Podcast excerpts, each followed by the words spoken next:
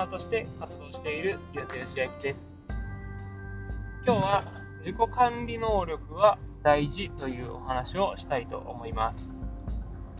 皆さんは自分自身の体をですね、しっかりと自己管理できているでしょうか？例えば、え食事だったり、睡眠だったり、え運動などですね、自分自身の生活習慣をしっかりと、えー、自分の体をいい状態に保つために管理できているかというところですね。えー、私自身は、えー、本当に以前までは、そこまでこう自己管理能力が高くなくて、えまあ、最近ですね、ここほんと数年、うん、自分の自己管理っていうところにかなり意識を向けるようになって、えだいぶですね、こう、心身の状態が良くなってきたなっていうのは感じています。で、えー、よくですね、こう、アスリートの方や指導者の方が言っていたのを、こう、言っていたことなんですけども、最近の子供たちは、自分自身の体に、え無関心な子が増えたというふうに言われていました。で、それを聞いたときに、まあ、子供たちだけじゃなくて、今、えー、大人の方たちでも、自分の生活習慣ですね、結構雑に自分の体を、え大切にしているのかなとこう思えてしまうような生活習慣をですね、繰り返される方、結構多いなって私自身も、えー、自分の仕事でこう関わる人たちを通して思うことがありますし、えー、子供たちですね、確かに、私はサッ私がですね、えー、そうだったように、私はサッカーをやっていたんですけど、そうすると、どうしてもですね、こう、ボールを扱う技術の方の練習とか、そちらの意識っていうのは、こう、高く持っていたんですけど、どうしても自分の体を大事にするっていうところですね、に、こう、意識は、えー、向いていなかったなと思って、まあ、それが、まあ、この時代ですね、私たちの時代の頃は、そういう指導者に、私はうまく巡り会えなくて、食事は大事とか、ご飯はいっぱい食べろとか、っていうのは言われてたんですけど、じゃあ、柔軟性を高めることがなんで大事なのかとか、食事を、え管理すると、えどういうど、ういうふうにパフォーマンスに影響するのかとかですね、そういうことをこう検証するっていうことは、えー、本当にですね、全くやってこなくて、幸い私はそんなにたくさん怪我をせず済みましたけど、ただ、怪我ではなく、鉄欠乏性貧血になったりとかですね、ー、あとはまあ、試合中に動悸とか不整脈みたいなものが出たりとかっていう時期もあったので、えー、かなりですね、えー、怪我ではないけど、そういう内科的な疾患で苦しんだのは、まあそういう食生活だったり、えー、他の部分のライフスタイルですね、管理がうまくできてなかったんだなっていうのが、こう改めてですね、振り返ると感じています。で、えー、子供たちですね、スポーツをしている子供たちが、まあ、プロになる、ならない、関係なくですね、スポーツをしていく中で、自分自身の自己管理能力を鍛えていくっていうのは、えー、すごく大事だなっていうのは、こう改めてですね、最近感じていて、えー、仮にプロになれなかったとしても、そこの、えー、自己管理能力がしっかりしていることで、やっぱりですね、こう心身の不調、人になってからま、えー、高齢になってから苦しむ率、割合ですね、っていうのはこう低くできると思いますし、アスリートになった人たちでも、えその自己管理能力がどれだけ高いかっていうのは、本当にえー、トップで居続けるためには大事なことだと思うので、怪我をしない体だったり、えー、1シーズンを戦い抜ける体っていうところはですね、管理能力がないと確実にできないので、その部分の大切さっていうのは、スポーツトレーナーとしてもっと伝えていかなきゃいけないなっていうのも感じています。で、えー、トップアスリートですね。トップで居続けられるようなアスリートっていうのは、みんなですね、こう共通して自己管理能力が高いと言われています。あなたが関わるアスリートだったり、え、あなたの、あなた自身だったり、あなたの身の回りのスポーツに頑張っている子供たちっていうのは、え、自己管理能力が、自己管理っていうものがしっかりできているでしょうかもしできていなかったら、そういった部分をですね、しっかりと指摘してあげた方が、絶対にですね、こう将来役に立つ、役に立つというか、まあ、スポーツをしていたことの価値っていうものがあるのかなと。ま、教育的な側面でですね、あのー、まあ、団体行動だったりだとか、目標を持って行動すること、夢を持って行動することっていうのは、こう、スポーツを通して学んでいくと、えー、すごくいいなと思うんですけど、まあ、それ以上にですね、こう健康っていうところで考えても、自己管理能力っていう部分に対して、えー、アプローチしていく指導者やトレーナーがもっともっと増えていくといいなと思います。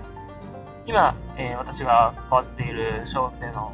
ですね、まだまだ自己管理能力っていうところでは、えー、非常に、えー、興味を持っていないというか、意識を向けられていない状態なので、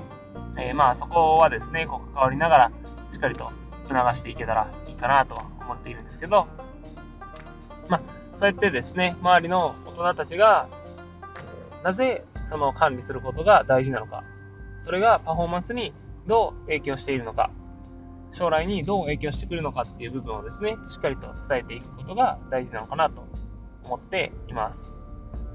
で、えー、自己管理ってじゃあ何なのっていうふうになった時に、例えば、え、私で言えば、鉄欠乏性貧血が、で苦しんだ時期がありました。じゃあ、鉄欠乏性貧血って何なの？じゃあ貧血ってそもそもどうやったらなるのとかっていうのを自分の体を通してですね、しっかりとなんで自分にその症状が出たのか。っていうのをちゃんと向き合う、徹底的に調べるっていうことが大事だと思っています。例えば、えー、栄養バランスが足りていなかったとか、食事で鉄分を取れていなかったとか、で、えー、胃腸の調子が悪かったとか、で、こうなんかいろいろ原因があると思うんですね。じゃあ胃腸の調子が悪い原因は何なのか、に、えストレスをすごい抱え込みやすいような生活だったりだとか、えー、性格だったりですね、っていう部分があったりとか、うん、食事もちょっとこう体に悪いものをよく食べてしまっていたとかですね、消化器系に負担をかけるようなことをよくしていたなと思います。で、その上でご飯をですね、満腹食べようとするから、それは胃腸も悲鳴を上げるよなっていうのは、こう今思い返すといろいろ、原因っていうものがこう整理できてくるんですけど、じゃあ、どういうふうにコントロールしなきゃいけなかったのかっていうこう解決策が見えてくると、今後ですね、またその症状に苦しむことっていうのはこう確実に減るし、えー、それが自己管理の部分になってくると思うので、睡眠時間がどうだったのかまあ、原因を見つけるって、えー、一つのことだけじゃないので、本当に難しいんですけど、まあ、それこそ、えー、その自分の自己管理能力というか、こう、怪我をしないとか、えー、心身の不調をきたさないとかっていうところで考えたときに、まあ、食事内容もそうだし、睡眠時間もそうだし、運動習慣、運動強度、えー、もしくは、その、ストレスとか、そういうものですね。っていうのをこう自分でコントロールすることによって、よりいい状態でいられるっていうのはあると思います。で、え、私みたいにですね、こう全然その小中高とかそういう部分に意識を向けてこないと、学生になった時だとか、社会人になった時にですね、やっぱりこうアルバイトしたり、働いたりして、お金が手に入るんですね。で、独身の頃ってやっぱ自分のためにお金使えてしまうので、それこそ余計にですね、えー、夜中にご飯を食べたりだとか、夜中にお酒を飲んだりだとか、っていう風にして、えー、体が悲鳴を上げていきます。で、えー、そんな習慣がですね、例えば30代になっても抜けないとか、40代になっても抜けないとか、っていうのは、えー、結構多くの人があるんじゃないかなと思いますし、まあ、私が関わるえー、クライアントとかって、やっぱ夜ですね、夕食の後におやつを食べるとかっていう方が本当に多いんですね。で、まあやっぱそれをしていると体がどうなのかとか、それをやめたらどうなるかとかっていうところですね。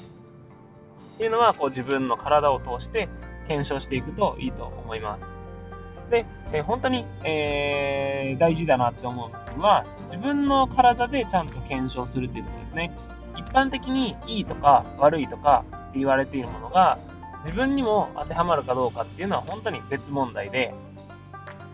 それこそ、えー、まあ、体に悪いと言われているものを食べ続けても何にも問題がない人もいますし、えー、逆に体にいいと言われているものを食べても自分の体に合っていないと、えー、アレルギー反応が出たりですね、なんかジンマシンが出たりっていう人もいますよね。だから、えー、自分の体がどうかっていうところで、しっかりと、え、検証していくこと。いい悪いは、人が決めたものというか、まあ、一般的に言われているいい悪いが正解とは限らないので、大事なのは自分の体に合うか合わないかという視点で、えー、自分の体が絶対に反応として教えてくれるので、例えばそれを食べたら、えー、次の日は体が調子悪いなとか、っていうことって必ずあると思うので、そうやって自分の体と日々向き合って自分自身の自己管理能力を高めていく。思いますし、それが、えー、大学や社会人だったからですね、のこう自己管理能力、いてはもっと先の